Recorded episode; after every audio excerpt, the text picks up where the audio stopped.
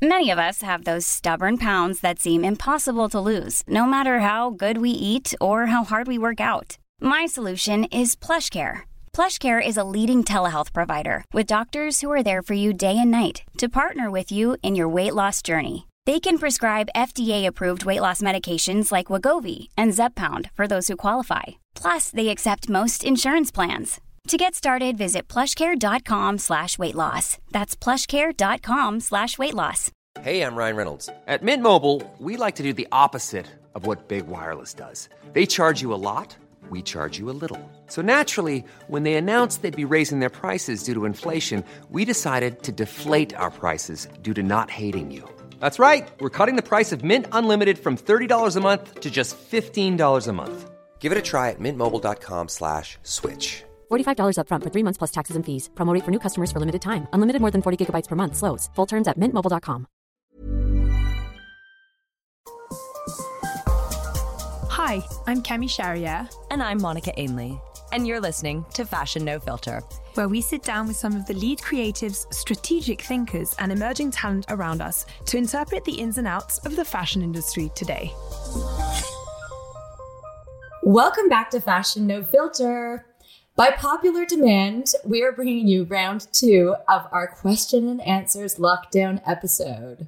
Thank you for all of your great feedback and for sending us a whole another round of burning questions, which we cannot wait to answer. Just a reminder that we are leaving our donation links open in the show notes, which are important to check anyway because you'll be able to follow up on everything we recommended on the podcast.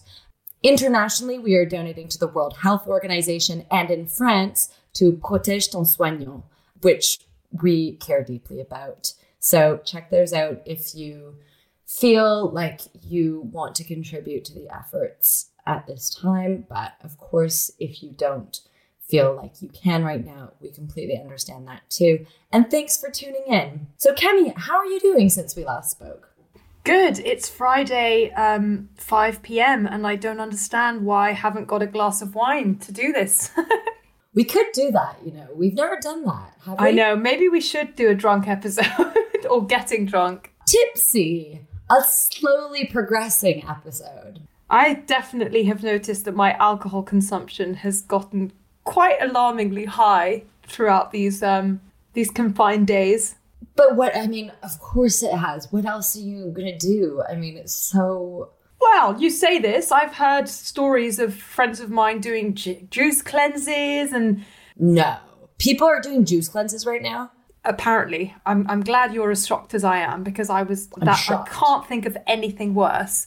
On top of everything, you know, when you when you're doing a juice cleanse, not that I've ever managed to do one for more than about five hours, because then I just get incredibly grumpy and have a have a tantrum. Exactly. I did one for half a day. Exact. Um, um, what was more than that? You just feel dizzy.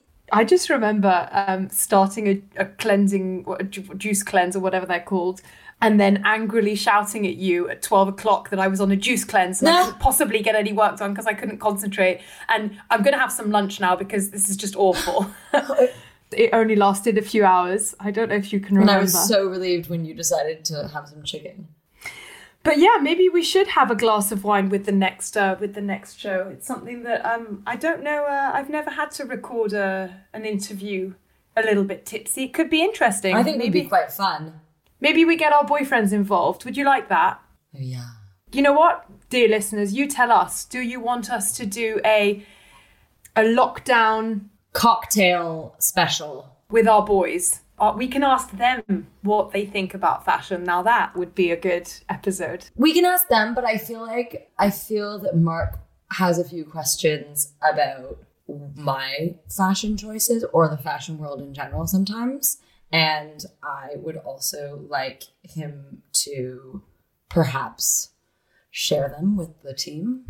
This is quite good. I think we should also get um, listeners to write in and share some funny or crazy stories that they've experienced with their partner who doesn't understand the language of fashion and would want to share with us. And maybe we could read some out.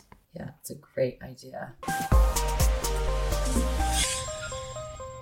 Okay, so first though, let's get down to some fashion news. Breaking fashion news this week. I was pretty uh, taken aback by the Sun announcement. Taken aback in a good way. Yeah, I was. Although, I, I guess in the last episode, we'd been wondering whether big changes were actually going to end up happening. So I guess there's your proof. That's your answer. So, for anyone who doesn't know, Saint Laurent has decided to drop out of Paris Fashion Week and set its own pace for showing collections for the duration of the year. And it's going to pivot to adapt to the coronavirus crisis and has said they told WWD. Laurent said in a press release to WWD, conscious of the current circumstances and its waves of radical change, Laurent has decided to take control of its pace and reshape its schedule. Creative director Anthony Vaccarello said the violent impact of COVID 19 outbreak, which has forced the closure of most of Laurent's stores, meant business as usual was not an option. Chief Executive Officer Francesca Bellettini hinted that the brand, famed for its spectacular outdoor women's catwalk shows set against the backdrop of the Eiffel Tower in Paris, could still stage a physical show at some point this year, but is favoring formats that are more intimate and closely aligned to the final customer. Hmm, what do you think that means? It's such big news, I think, that a house as respected and that does such an exceptional job, or certainly did such an exceptional job for its uh, shows, has decided to to step down because that's a really really positive meaning that others will feel other smaller brands will feel like they can do the same without it sounding like their brand is in an unhealthy state because I feel like a lot of people will be worried about uh, the way they look to investors and stuff at the same time as Yeah. um, so that's also something to take into consideration when you're cancelling a big show and if some of the big names are doing it it gives a lot more room um, for others i mean the row has also said that that's what they're going to be doing next season and i Yeah. think this is a really positive outcome I do agree that like brands moving away from the long lamented, very stuck in place fashion show schedules is a good thing. There is part of me that worries that with brands as big as Saint Laurent, if they're off schedule but still in Paris, people are still gonna. Maybe I'm completely off the mark with this, but people are still gonna fly to Paris from other places to see that. but they're saying they're not showing Well, are they saying they're not showing? yeah they said they're not doing a show could still stage a physical show at some point this year. Yeah at some point means one show instead of like the fashion week schedule which is basically th- Yeah. at least three shows because that's two women Yeah. or, two, or four shows two women's and two men's which is from going from four to one is a big step it's a big step back Totally, and I'm totally in agreement with that. But I just worry that everything is going to become cruise collection eh, competition e, where Yeah. all the big brands compete to have a more extravagant location or timing or whatever and then we're all just going to have to be on airplanes all the time in random directions. And if that's what's going to happen i would just rather we stick to the fashion week schedule because at least you just take one flight and then you go to paris and you see all the shows you know? That's the devil's advocate. Yeah, but bear in mind that that's if international flights have resumed, which for the time being it, it isn't the case, and brands will not have healthy budgets like they used to to fly people around mm. On a whim as much as they used to. And I feel that for for example, a brand like Saint Laurent, it would make sense to host an event of some kind in the form of a show or something else every year Yeah. in Paris because that's where the, the house is located and, and you do have to find a way to promote and, and showcase what the designer is oh, creating. Oh, certainly, certainly. So there is, you have to be able to allow for some kind of format. I think it's positive to see that it's going to be less than than it was, and I really like the idea of rethinking a system that was so wrong. But yeah, I agree with you. Until we see what the outcome is exactly, we can't really speculate, can we? Yeah, no. I also, you know what? It occurs to me that some of our um, listeners might not, you know, be on the Fashion Week circuit. I feel like I'd love you to go into a little bit. I know you're really uh, clued in on this stuff as well. What about the fashion calendar is and has been so wrong for so many years, but especially in recent years? Can you can you speak to that? Uh, you kind of just touched on it. I think the competition for each brand to do bigger and better viral, basically, shows has become completely out of hand. Plus, the fact that there are an increasing number of brands, increasing number of people wanting to attend shows because it's good for positioning or like people just want to be seen there rather than because they're actually, you know, helping promote the the show itself. Um, and I Right. also feel that we we we talked about this before. It's always Fashion Week somewhere, and whereas there used to be only one week for each city, it's now become so long. And there's men's and couture and cruise, and then all the minor fashion weeks like Copenhagen and Berlin and and all the others that I can't think off the top of my head right now, but I know there are loads of them. Do we really need a show format in an era which is increasingly digital and when actually sitting front row at a show would only be important if that show really is a a proper added value to the brand.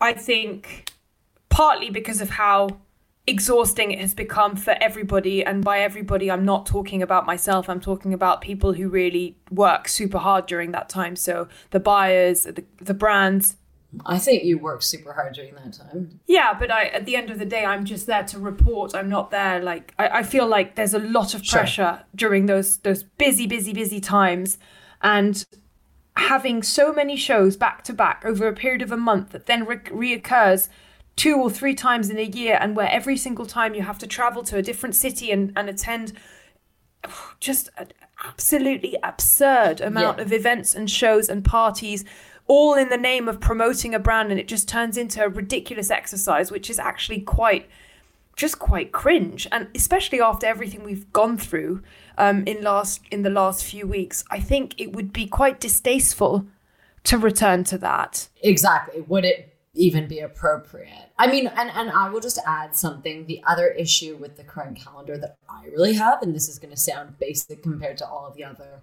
you know, moral issues and environmental impacts, but it's also just that uh, I can't remember a single thing that happened at the end of that month. yeah. And surely that is counterproductive. Like my husband will like will, will lie there at night and be like so like w- tell me about what just happened. I'm like um yeah. You've just seen kanye west perform but you forgot about it basically. Exactly and and a million other things that you Yeah. would never dream of um, No, but speaking of the future of fashion, um, since we are speculating, I have a question for you, which I'm sure, um, because I know that you are much more grown up and chicer than I am, who has no, abysmal me, taste. hit me i'm so curious I want to know if you've gone anywhere near TikTok. And I'm sure you haven't, but have you? How can you be so sure? No, you're absolutely right. Yeah, no, I have. I to be honest, I don't even know what the app looks like. I know from a mile away. Okay, for a project recently with a brand that I absolutely love, an Italian brand, they asked me to do a Snapchat filter in an Instagram story, like it was part of the project. And I had the PR, who luckily is a friend of mine and is very patient, on the phone for at least two hours trying to explain to me all how to download. I do not Yeah, you're not the tech. You're not the techie type. no, I should do this stuff. And I'm not poo pooing it. Like, I'm not that bad. I set up this microphone. You know, I'm on the program. I feel too old. I feel too old to be on Snapchat. And and we are, we are. And I just want the reason I wanted to ask you is not because I'm trying to to sort of catch you off guard. It's because I feel the same way about TikTok as I think many people felt about Instagram in the beginning, in that it is something mm-hmm. bubbling, bubbling, bubbling, and about. It, I mean, not about. It has blown up, especially in the last few weeks, obviously with the pandemic, in an incredibly massive, massive way. And the interesting thing is, I mean, the reason I know that you, I couldn't find you, I wouldn't find you on there, is for the same reason that you don't watch things like um, Love Island and all the crap that I thoroughly enjoy. Is that the content on there for the time being is incredibly lowbrow, very entertaining, really funny, silly, generally sort of up to sort of six to fifteen second very short videos uh, with kids either dancing or lip syncing. yeah, yeah, sorry, exactly. We need to take a step back here. Can you explain to me what it is like you were explaining to your mom? So that's what, yeah. So basically, it's an app where, in the same way as Instagram, you share videos of yourself but it's inc- the, the app is incredibly well made in the sense that you can edit a video to make it look like you, you're disappearing, reappearing, synced up to music, almost like a dance video. Like it's it's it's incredible. Okay, so it's kind of make your own music video. Yeah, or but not necessarily music, but most part, yes, it is. And the interesting thing is the algorithm is so different to that of Instagram. When you're used to the way that Instagram promotes content, like we all are, it's very difficult to get your head around. I posted a few videos on there to try and see what would happen, and one of them. You've been posting videos on TikTok, Kelly. Oh yes, of course I have. Oh my god, you're leading like this double life. Yeah, no, and actually, it, um, between you and I, there's an incredibly hilarious video on there that I got my boyfriend to do with me. I was hoping he would let me share it on Instagram, but he is he's really embarrassed by what I made him do yeah. and has made me swear not to, t- to take it anywhere else. But on on uh, TikTok, it's had over 50,000 views, even though I don't have a single follow on there.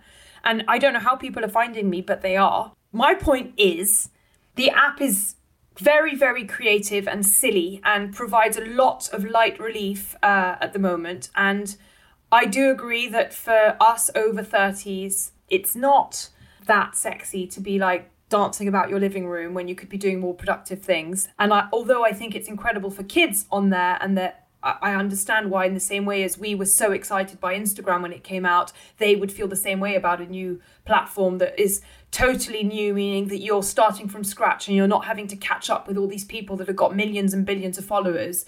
And so it's a kind of a clean slate for a lot of people and a totally different mm. ball game because it's not showing the same kind of content. And as I said, in my opinion, but that's perhaps me being a little bit snobby and snooty in the same way as people felt that way about Instagram and blogs in the beginning. I feel that the content on there for the time being is not very elevated in that it's very much right kids in tracksuits dancing to and by the way I love it, not saying that I don't like that, but it's not fashion it's not what the luxury industry is looking for. But what I'm interested in, and this is what I was going to ask you, is do you think that our people fashion fashion influencers, fashion brands, and other industry players are going to start migrating to this new platform, which seems to be growing so quickly that they almost would be mad not to. Well, I think it depends what your shtick is because people follow different people for different reasons. By the way, people who follow me will know that I have no problem whatsoever with a fun video. I love a fun video, but I think if you follow, you know, kooky, young, fun influencers, like that is probably a place that you're going to end up finding them. I think that if you, I mean, I follow a lot of people that are actually older than me, people that have been like editors for a long time, or designers, or I may completely take this back, but the thing about Instagram is that it has created such a multilateral platform in that, you know, you have videos, you have words. There are people who are writers who are sharing on Instagram a lot of really good stuff, you know, and poets. My agent has just started representing a poet. Artists, you know, fine artists. It's as you say, the elevated arts right now have a place um, on Instagram, and I just don't see how that works I don't know. I I, th- I think I disagree with you. I think, but I've never been on TikTok, so I don't actually know what I'm talking about. You know, which is maybe shows naivety on my part, and I should have gone on TikTok during the confinement in the past few weeks. Oh God, no! Like it's a massive waste of time. well, it's not if it's like going to define the future of the industry. The reason I think it will is because everybody said the same thing about Instagram in the beginning. Magazines were like, no one is ever going to migrate onto that. It's just not plausible as a platform. It's not. It's too. It's too condensed. They're not enough. There's not enough space in a caption to get your point across. And as the app has developed, right. it's just shown that. And I just think they've allowed for that. Yeah, and I think we would I, not. And by the way, that, I'm not saying that you need to join TikTok. I, I kind of actually agree with you. I almost regret joining, even though, even though I I no regrets. Fa- no, I know. It's just I, I do feel like it's very addictive in a very like you lose you, it's like going on YouTube and suddenly you're down a rabbit hole of like a video of something that you uh, God knows what you're looking at and you're like how have I got here and it's like that. Well, I also think that there was a point where there was a lot of talk about how everyone needed to be on Snapchat if you wanted to be down with the kids and how you needed to, to do a real audience. I mean, aside from that one project I've just described, I've never felt the need be on Snapchat. That is not me snubbing Snapchat. I think it's a great place for, you know, my little brother's on Snapchat with all his friends. Apparently. So he says. I haven't checked. He's also like not that much younger than me but it's like a place where cool, slightly younger people are, but I don't feel that I'm missing out on anything work wise or inspiration wise. And so right now, I have perhaps irresponsibly to myself put TikTok in the same category, but I may be wrong. Time will tell. Anyway, I'm glad that I've got you in there infiltrating as a mole and you Yes. can report back and let me know whether it's crucial for uh, our presence to be made. Yeah, I can go wasting all my time, and I'm very good at that. Shall we give some recommendations this week? I just want to preempt this by saying I have not read a single book this week, so I'm I'm coming at you with a lot less than I did last week because I just this week has been difficult to concentrate, and I just thought it would be better to be honest about that. For that. shame. I'm just kidding. You've been, Kim, you've been discovering the secrets of TikTok. Yep, that is where my t- my hours have been spent. That's much more important. Is it? You've been forging into the future. That's exactly right. Do you want to give us some recs before we get into the Q and A? I watched one of the best movies I've ever seen. And it's along the same theme of Italian. Well, the last one was set in Italy. This is also set in Italy. It's called Cinema Paradiso. Uh, probably a lot of people have already seen this film. I had not. It's a 1988 Italian drama written by, oh, oh, actually written and directed um, by Giuseppe uh, Tornatore, and it stars uh, the French actor Jacques Perrin, who is just wonderful and very handsome. And it was the most. Have you ever felt nostalgic for something that never actually happened to you? Uh, Harry Potter, that the world wasn't full of wizards. Oh, yes. Well, exactly. Well, I felt nostalgic for a Sicilian village childhood that I never had. I grew up in Toronto, definitely not Sicily. But I was incredibly moved by this film, and it also is a celebration of cinema and what cinema used to represent and, and, and largely still does to a lot of people, but how it used to actually bring together communities in Europe and all over the world. Uh, and I think I'm going to watch it a million more times. Apparently, it just draws you in again and again at different points in your life. I had just been totally unaware of this movie, but I highly recommend it. I have got such a good recommendation for you, which I'm so happy about because I actually stayed up all night yesterday watching it so that I could report back on this podcast. um, because I don't, you you must have heard of this. Everybody um, has has heard of Normal People, the book that was written by Yes. Sally Rooney, exactly, and BBC. Although I'm ashamed to say I haven't read it. No, I haven't either. I You? haven't read it either. No, no, no. I haven't read it. I've been weirdly. Um, I do this thing sometimes when everybody loves something that I refuse to read it because I think uh, I think I'm different to everybody else. When actually I obviously will adore it. But I heard so many people um, raving about the adaptation for TV that came out this week or last week on the BBC. And I've double checked for everybody that's foreign because I know how maddening it can be when things are only aired on the BBC and you can't watch them internationally. But this is also on Hulu, so fear not. You can everybody can go and watch this after after you've listened to us. But that's not a illegal streaming. But No, no, no, it's not. It's you can. It's just some. It's one of those. It's one of the many places where you can stream Oh, you pay. Yeah, you you you need a you need a subscription, but they've Oh, got lots pay. of really cool series on there, so it, it wouldn't be a one off. Okay, that's that's okay then. Sorry, false alarm. to be totally honest, I thought I was going to hate it. I don't know why. I had convinced myself that it was going to be flat and boring and just kind of like Marriage Story was on Netflix, just not really my cup of tea. Oh, you didn't like Marriage Story? No, I didn't like it. Um, I found it really slow. I didn't watch it because so many people didn't like it or found it very depressing, so I haven't watched it. Yeah, it's not my. It's just not really what I want to watch in in a time when things are so bleak.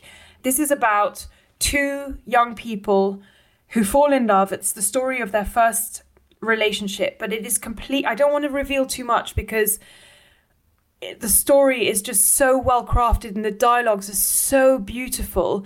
And it's about so this kid who falls in love with a girl at his school, but he so he starts sleeping with her, but he doesn't want his friends to know. So he's keeping her kind of like his dirty secret, which is obviously really disrespectful and mean on his part. But on the other hand, you've got this second layer where their intimacy is so beautiful and passionate, and he is incredibly heartfelt and caring when it comes to making sure that she's completely consensual in terms of the sex, which in an era post Me Too is a very important topic to be covering when you're speaking of uh, intimacy between uh, young people. And it's 10 episodes, each half an hour long. I binged watched six yesterday. It was, I thought I was only going to watch a couple just to be able to tell you whether I liked it or not. And I cried so much and think I haven't watched something so good in about I can't even remember, and wow. I'm just so happy that I watched it, and I really think you should too. Um, I it's it's You've really it's sold beyond. Me. You're selling me on yeah, this. it's really really good, and it's two young stars, Daisy Edgar Jones and Paul Mescal, are just quite frankly spectacular. And one of my friends is in it, Seb de Souza. So shout out Seb, like you do a fantastic job. But yeah, I honestly, if if you go and do one thing this week that's going to make you feel really just brings you back to your your high school days and your teenage years and then your your university beginnings and how it was to sort of navigate flirting and the way you felt when a boy kissed you for the first time. Oh my god go and watch it because it brings back everything you've ever felt. And it's so weird that it does that. And also it makes you have a very good cry which again in this climate is actually a really nice release. So there you go. Sold. Two great bits of nostalgia for you there. And now I propose that we move on to the moment you've all been waiting for your questions. Da-da-da. Drum roll.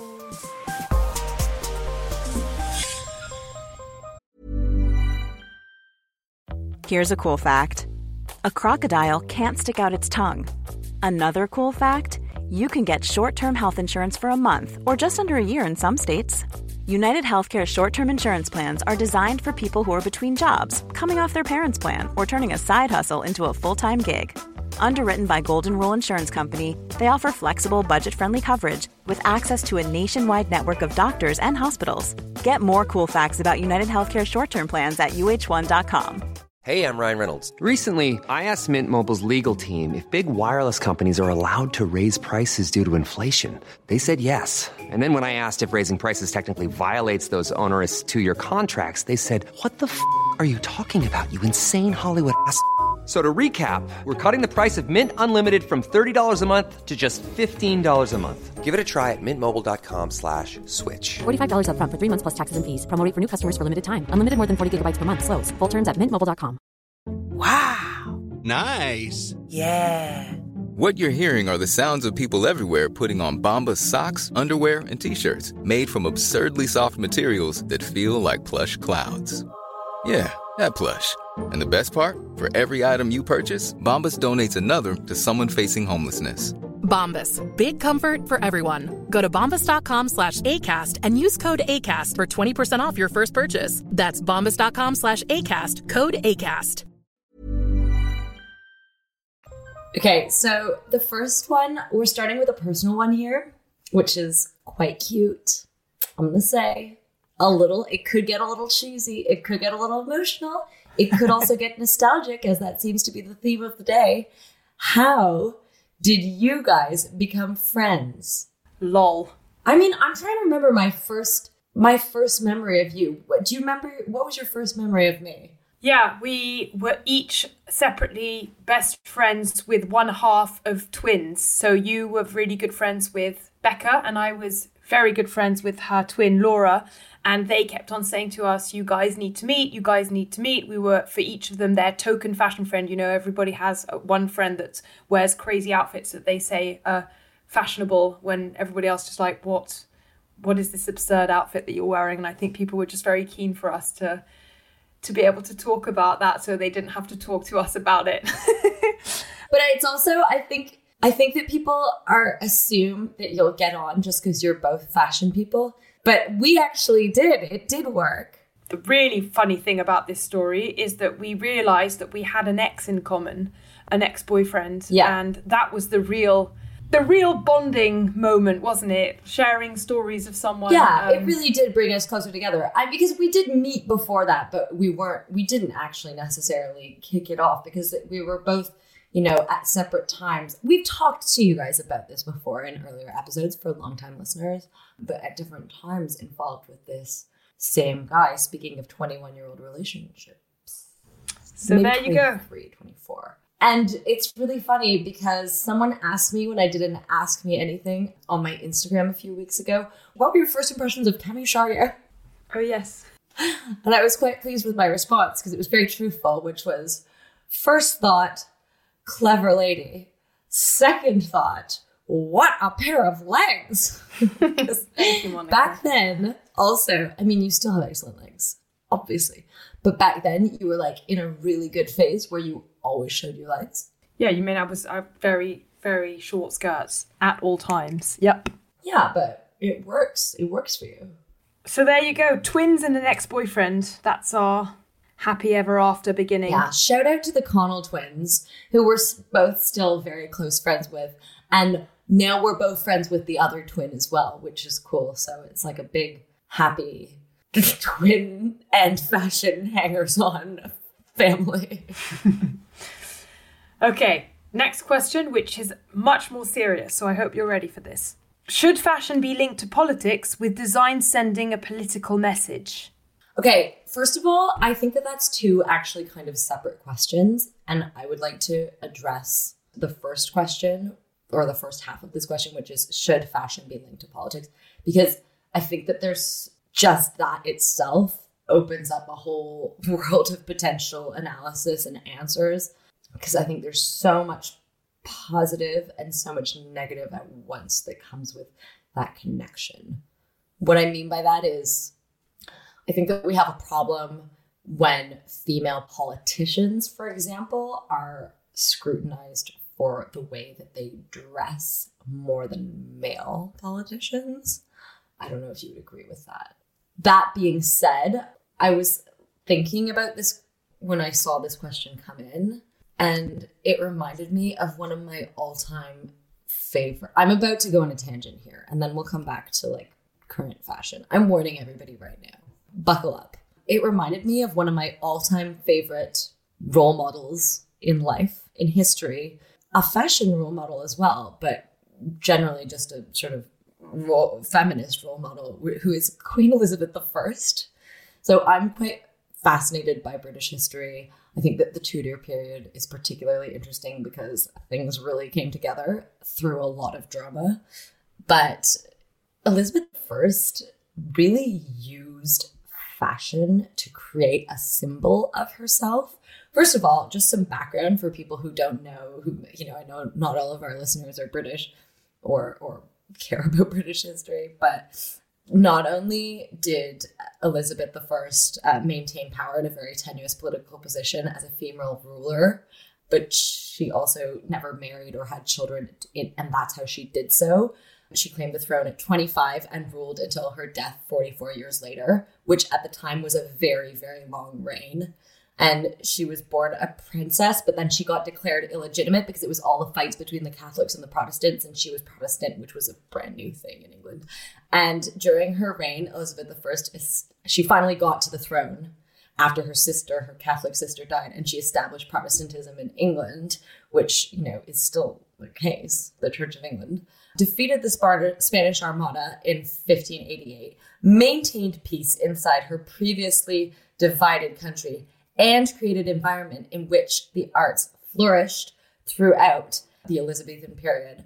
All while looking incredibly fabulous, she famously maintained power and respect from her people through the symbolism of her clothes. And like you can think if, you've ever seen the iconic images of her with the wide, wide collars and the gowns and the the many intricate um, jewels. It's the most startling and, and the bright red hair. It's the most startling image of a monarch I can think of. And uh, she created that in herself because it was how she maintained power as a woman, which was practically unheard of. And what's also interesting is word has it, I mean, this is like historical gossip, was that she wore these super basic, like slip dresses when she was in private working or just with her ladies in waiting. But then as soon as she was out in public, she was always dressed to the nines. She was never seen not done up like this.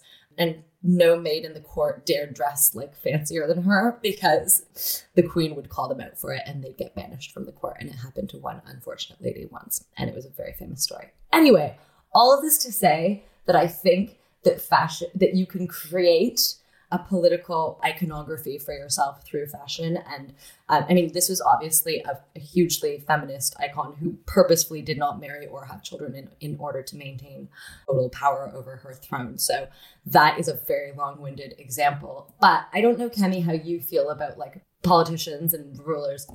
To continue in your in your feminist in your feminist discourse, um, I, am sure you'll remember in 2018 the Golden Globes wardrobe blackout in observance of Me Too, you know, when all the actresses adopted the black dress as a means of pro- proclaiming solidarity and and wanting to convey an important political message that this is no longer okay and that they stand in solidarity with all women to whom this has happened to and that things must change. So I think if we're referring to can fashion send a message and we're referring to instances like that i totally agree. I think it does it does have the power to convey emotions and ideas but it, it's definitely not enough. And and and we could go into that question that we went into with Loic Prigent about the Dior show and whether you know just having slogans at the top of a at the top of a fashion show with like climate crisis and you know patriarchy equals CO2 is enough to, in fact, get people thinking about the political message. And some will agree and some will not agree. So, I mean, I guess that is the same as politics, where everybody kind of has a different opinion. So, I think it's a huge question. But yeah, I, uh, in my opinion, it, it's a yes. Yeah, me too. Let's move on how is the lockdown affecting the influencers? I love the way that this person has asked this question because for me, the influencers sound like kind of wild animals in a David Attenborough documentary. Oh, we are. We are. Which we obviously are to a large extent. But Kemi, um, what's your first reaction? I mean, influencers, I guess, are first and foremost people. So I'm assuming that, like everybody else, they are struggling and uh, finding it difficult to uh, get through this. I don't want to speak in everybody's name, but I have found this time uh, challenging, both because my platform was always meant to be kind of light relief and uh, aspirational, a kind of healthy mix of things I loved and shared, and then also things that I do. And since A, I've I've obviously, um, like everybody else, been confined to my space um, and also have been very, very mindful that everything you share at a time like this can be taken the wrong way. Um, and we saw a few examples of celebrities getting that very wrong. In fact, like I think this might be the right time to discuss what that the something navy blogger, the Ariel Charnas. Yeah, yeah. exactly, Ariel Charnas, the uh, who became the uh, the poster child for what not to do in a pandemic, basically, didn't she? I think that's kind of the the example of how it can go really wrong when you're an influencer just used to sharing what you what you do and then just not reading the room. Do you want to remind people what happened? Okay, so on March 18th, Ariel Charnas, aka something Navy, who has 13 million followers, and along with a husband and two children, uh, shared that she'd been tested positive for COVID 19. So let's just like backtrack and figure out all the things that she kind of did that she's been so widely criticized for. So first she she took up a doctor friend's offer for a coronavirus test.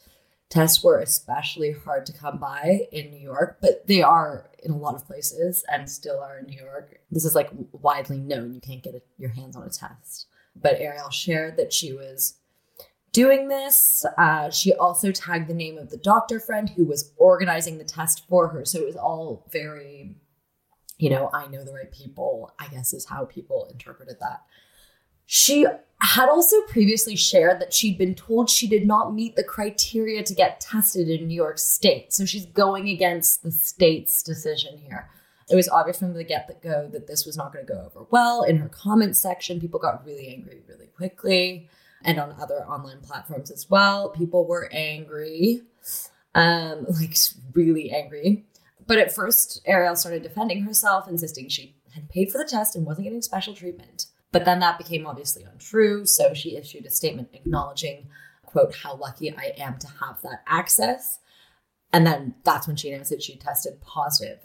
So next, Ariel documented her family's trip to the Hamptons to get away from the city, which is like a real, it was the American epicenter of the crisis. Many people were leaving New York for densely populated places, as people were from world capitals all over the world. But specifically in New York, Governor Andrew Cuomo had really strongly urged New Yorkers not to leave to their country houses and to shelter in place.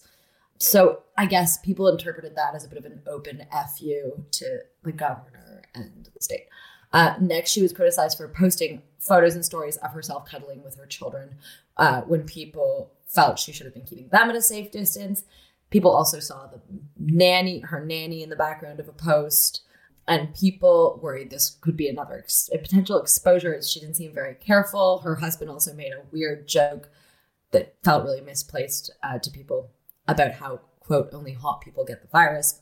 Uh, there's a big piece in Vanity Fair about this in early April by Kenzie Bryant, who writes By the end, Ariel Charnas was a poster child for what not to do in a pandemic flaunt privilege, parade one's apparently mild case while others are dying, fail to self quarantine, and leave the American epicenter of the calamity to endanger more populations. This has been picked up by innumerable other media sources and like social media. So, Diet Prada, for example, yeah. have made much of this um, and really, really strongly criticized. But it's not just them because obviously, like if you if you're no. being written about by Vanity no, Fair no. and the New York Times, is that you've really you've really done something wrong. I mean, they wouldn't be picking. Absolutely. I mean, she does have 13 million followers. Uh, I have to say, I really do. Um, I really do think her behaviour was, quite frankly, really stupid and distasteful. I understand that we're all, you know, this is all a very scary time for a lot of us, and the fact that she didn't even realize that, you know, just having access to a test or even having the money to be able to pay for one is, in fact, considered a privilege. Uh, in a society where the people that will be dying from this and suffering the most from it, are the ones who cannot even have access to to healthcare or to any of that. So, I mean, that's only like the tip of the iceberg, isn't it? Because then she just, e- even with that, that could have been her only mistake. You know, getting a test when when actually they run so scarce and you're not you were not supposed to be tested. But then everything that she did afterwards was just just so stupid and misguided. Let's go with misguided. Yeah i don't know. Like i actually think it's i don't really want to be able to defend someone when they when they when they don't think about others at all. And and, and I, I i kind of understand what job she has because i have a similar career. And I do think that sometimes you have to switch. No, off. I'm not defending her. I'm not defending her. I'm just again with the like severe cancel culture. I can't with the cruelty. No, I agree, and that's what I was going to say. Ariel's misguidedness is cruel to people looking at it who are uh, in seriously severe conditions or have a relative that's dying or can't get a test. It, it's just as cruel to like publicly bring someone down in such a manner because they've made a mistake. I just think let he without sin cast the first stone on this one. And no one knew what the heck was going on or what to do. I agree that she made some very poor. They did. They did know what to do. Like people, there were clear instructions from our government of what to do and what was allowed. And No, not no, I mean And- what to do online. I mean, Oh, what to nobody- do online? no- yeah. uh, no. So, and I I agree mean, with you. loads I- of that- celebrities made complete fools of themselves. No, I, I, I, I, I'm, I'm with you, and I actually that is what I was going to say. Although I do think her behaviour was foolish. If you don't want to call it, call let me call her stupid because I agree that is rude. I think the mob internet culture that we have at the moment on websites like Diet Prada, where you rip someone apart, cancel them, insult them, try and take them down, call, death threats, call them dead, you know, RIP, Ariel. It's horrible and not constructive. And I just wanted to remind everybody who is clamoring for saying things like, we hope that influencer culture is killed with coronavirus. And, and this is something I think people need to bear in mind that the only reason influencers have power is because they have an audience. And the only reason they have an audience is because individuals are following them. So if you feel that someone in in your feed or around you on the interweb is putting out content that you find distasteful, out of touch, or perhaps tone deaf, like in the case of Ariel, I would suggest unfollowing because the thing that can harm someone's power the most is just by not giving them the platform to be able to have such a strong voice. And I agree, people who are not able to adapt to a new situation should not have 13 million followers. Absolutely. The only way to change that is by taking your yourself to another place and and and using um giving someone else a voice by by following them and and letting them you know like share It's whatever the strongest thing you can do without making yourself look just as bad by being a troll. Is just unfollow and Agreed. They'll get the message. Trust me, we notice. But just generally, Cam, I also wanted to see what your thoughts were on all of this sort of heralding in the press of influencer culture. You know, being near its death. It all seems a bit dramatic to me.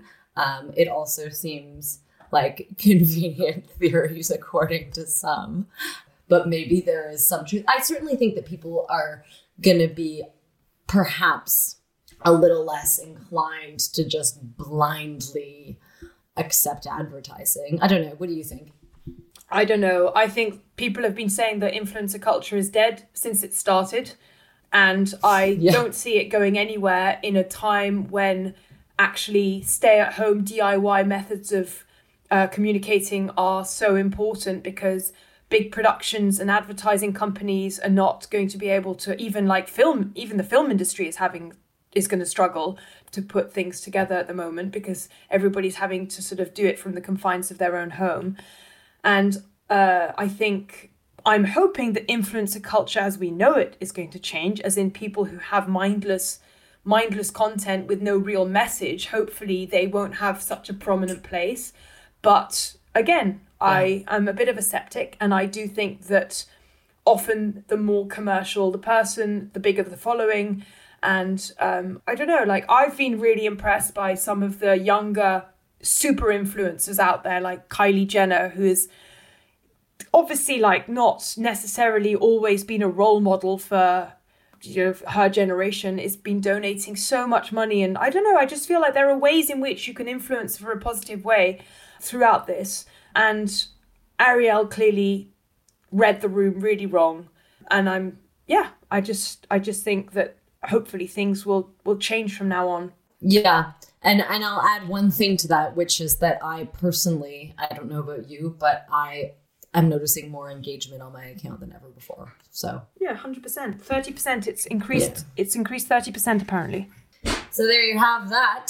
Okay, Kemi, a bit of trivia. What are the three pieces from your wardrobe that you wear the most and can't live without in quarantine? oh in quarantine god that's a curveball Yeah, I added that because I think I we want it to be relevant for right now. Shall we not? Okay, so I think that would be a really nice pair of leggings, a cashmere turtleneck. Give us. Are you going to give us brands? Do you want to give us brands? Oh, should I? Do I need to give brands? Okay, okay. So a um, a live the process legging, pair of leggings, because I love how comfy they are. a Regina Pyo turtleneck because I am really loving her new collection at the moment. She, they sent me Yeah. a, a one before this happened and I love it. And finally, uh, I'm going to say a chunky necklace because I have find days a bit repetitive and to have a nice something nice around your neck really really beautiful. Cool. Um, mine. Well, I love when I've done a fresh batch of laundry and all of my amazing worked in, slightly beat up Current/Elliott super soft loose fitting t-shirts are clean and I can wear them again because I have them in every color and for me they are the best possible t-shirts. I also love wearing Goldsign relaxed fit denim in normal times, but I have particularly enjoyed wearing the Goldsign jeans during quarantine because they're really comfortable and the fit is great.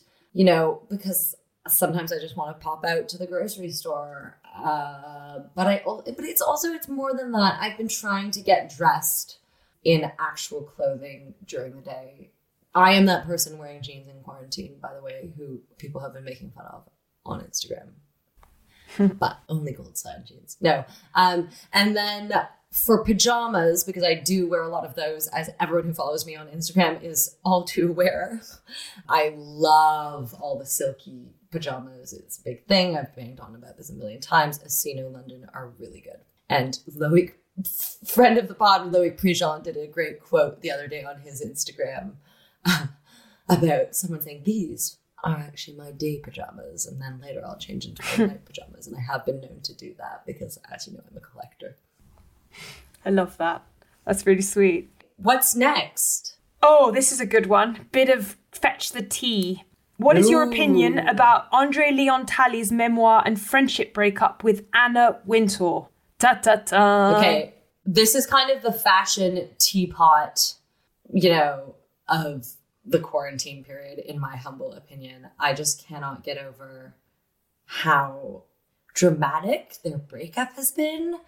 Uh, having been at Anna's side, this is all American Vogue, right? So Anna Wintour, editor in chief, Andre Leon Talley, who has been working with her for years and years and years, and is this also this incredibly eccentric human being who I've just been fascinated by for a very long time. And now there's this whole added layer of this sort of major feud that's apparently been bubbling up. It's so But I just wanna sad. say, it's really sad, but also it's like so Devil Wears Prada. You just can't.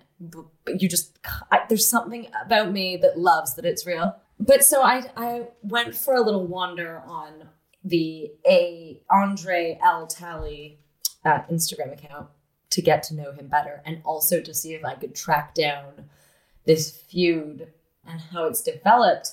And you know, I scrolled back to 2017. He doesn't post that often, so it wasn't that hard. And there's a photo, a sort of blurry, smiley for once, smiley photo of Anna Wintour, and he writes, "The Dame Anna Wintour silhouette with all her dazzling medals in Michael Kors raffia embroidery." At the residence of the British Council, she is my friend to the end. That's in June 2017.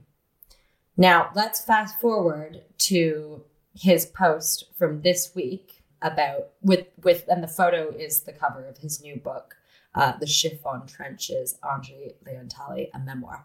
As one of the great French literary writers, Jean Cocteau said, astonish me. I hope my new memoir, The Chiffon Trenches, will astonish all readers. I went into the deepest core of my being. My memory is intact.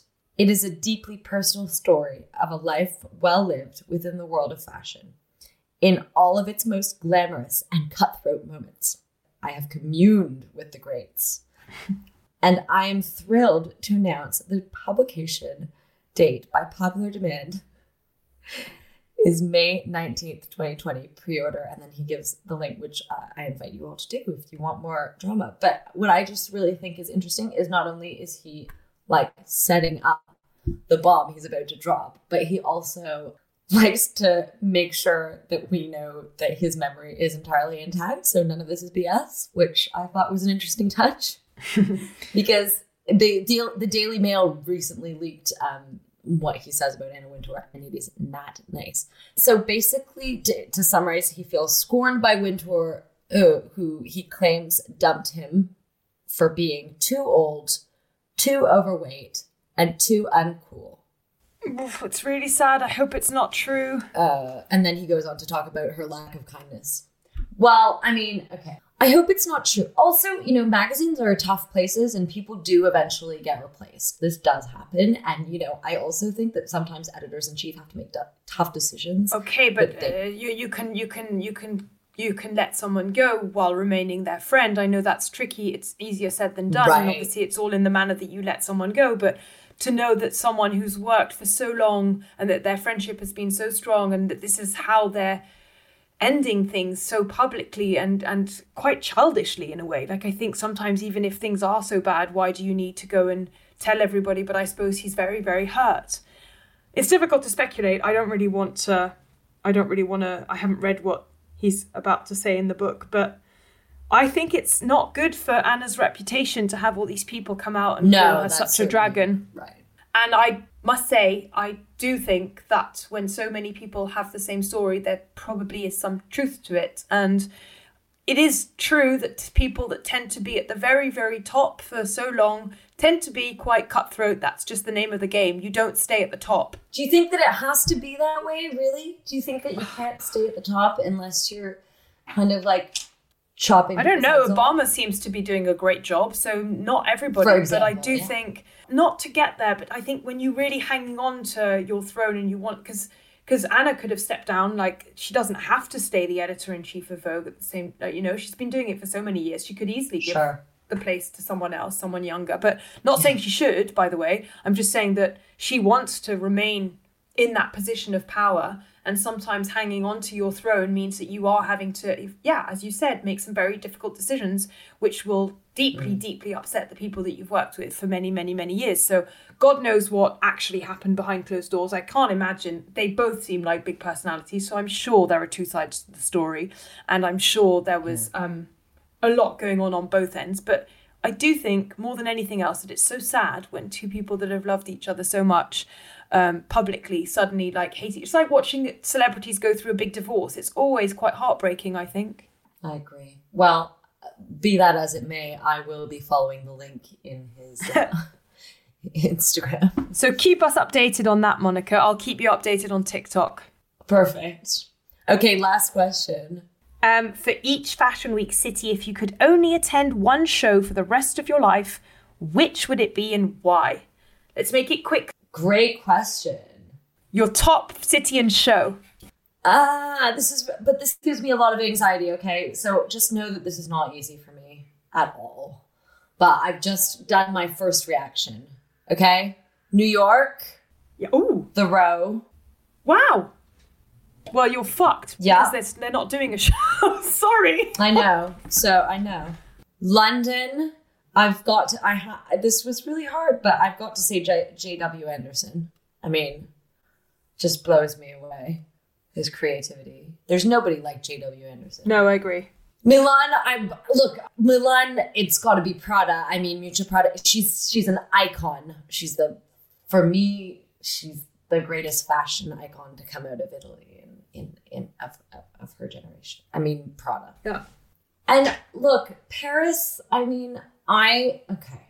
Here's the thing. When you go to the Chanel show for a first time, it's like you understand a di- fashion on a different level than you did before because it's just this whole next it's this whole next level of detail and of French fashion and of history all wrapped up in one. And it's not to say that I think that every look is perfect and I want to wear every single I mean I love a lot of it, but there's just some you really feel like you've made it when you work I love that you when admit you go that. to Chanel. So I don't feel like I can and and I- and I also I you know I I love I love the House of Chanel. I think that it's I think it's really interesting. It's linked to French history and French creativity and and you know I've been you and I have been together into the into the haute couture ateliers, and I'm very attached to to the way that they maintain tradition there. So it's a it's an obvious answer, but you know it's obvious for a reason. I'm just going to preempt this, but I could easily just give all the same answers than you because I think you've got a point on all of those. But I'm going to try for like to make it interesting, yeah. not do exactly the same ones. For New York, Marc Jacobs, because he makes me cry every time I go to one of his shows, and that's so rare for me. I don't normally get emotional. So I just, yes. I think he's a showman, and I think fashion needs sh- craft and show showmanship. I can't speak. Showmanship. Showman. Showmanship. Yeah. So that would be my number one. For London, I think I agree with you, and I've tried to like turn that around in my head to give a different one. But for me, I agree. It really is JW it's just so bloody fabulous. And last show was just out of this world. Fabulous, but intelligent. It's so intelligent at the same time. Um, Milan, I unfortunately have to say Prada as well. I, there's just no other answer. Uh, this is interesting. That we, I wondered if we'd give the same answers. Yeah, Prada for me, I agree with you. Miuccia is just there's just no one like her, uh, never will be, or hopefully there will one day, but I don't think that's anytime soon. And for Paris, although I do agree with you on Chanel, and um, I would never miss a Chanel show if I could help it, I would actually want to say Jacquemus because his shows have kind of become. such a burst of joy in a in a in a time when things are so repetitive and similar that I actually um, feel like I would never want to miss anything that he's got to say because it's always so different. So that's a bit millennial of me to pick him when he doesn't have the history. I don't want to miss the Jacquemus show, show now. Too late. This is a really mean question, and I almost resent the fact that we've had to answer it because, I mean, look, look. Now in London, I've said JW. Now I can't go to Erdem. You know. Oh God, how could shit, we forget? Isn't it? Ooh, that's rude of us. No, but Erdem in the portrait gallery with the Harry Potter portraits, looking at the fashion, the moving portraits, and then the fashion becomes the portraits. It's pretty fabulous. Let me say one thing. This does show that we do enjoy the fashion show as we know it. And we, for all of our ranting and raving about Fashion Week, we are having trouble you know, narrowing down all of these wonderful fashion week shows. So, you know, it's a it's a complicated question. It is, and on that mind twist, I think it's time to go and get that glass of wine that we were raving about at the beginning of this show. I definitely need yes, one. Thank you so much, everybody, for tuning in for another lockdown special. We hope this was Thank you entertaining and um, a little bit of light relief for whatever you're doing at home this week. And once again, thank you to Vestiaire Collective for helping us put this together during a time like this. And we hope to see you next time. And uh, we'll link everything that we've been talking about in the show notes if you want to read up on them a little more or find our movies and books and articles. So that should keep you entertained for a little while longer. Stay strong, fashion no filterites. See you soon.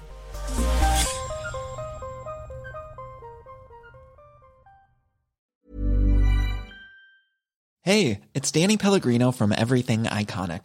Ready to upgrade your style game without blowing your budget? Check out Quince. They've got all the good stuff shirts and polos, activewear, and fine leather goods all at 50 to 80% less than other high-end brands. And the best part? They're all about safe, ethical, and responsible manufacturing. Get that luxury vibe without the luxury price tag. Hit up quince.com slash upgrade for free shipping and 365-day returns on your next order. That's quince.com slash upgrade. Even when we're on a budget, we still deserve nice things. Quince is a place to scoop up stunning high-end goods for 50 to 80% less than similar brands. They have buttery soft cashmere sweaters starting at $50, luxurious Italian leather bags, and so much more. Plus, Quince only works with factories that use safe, ethical, and responsible manufacturing. Get the high-end goods you'll love without the high price tag with Quince. Go to quince.com/style for free shipping and 365-day returns.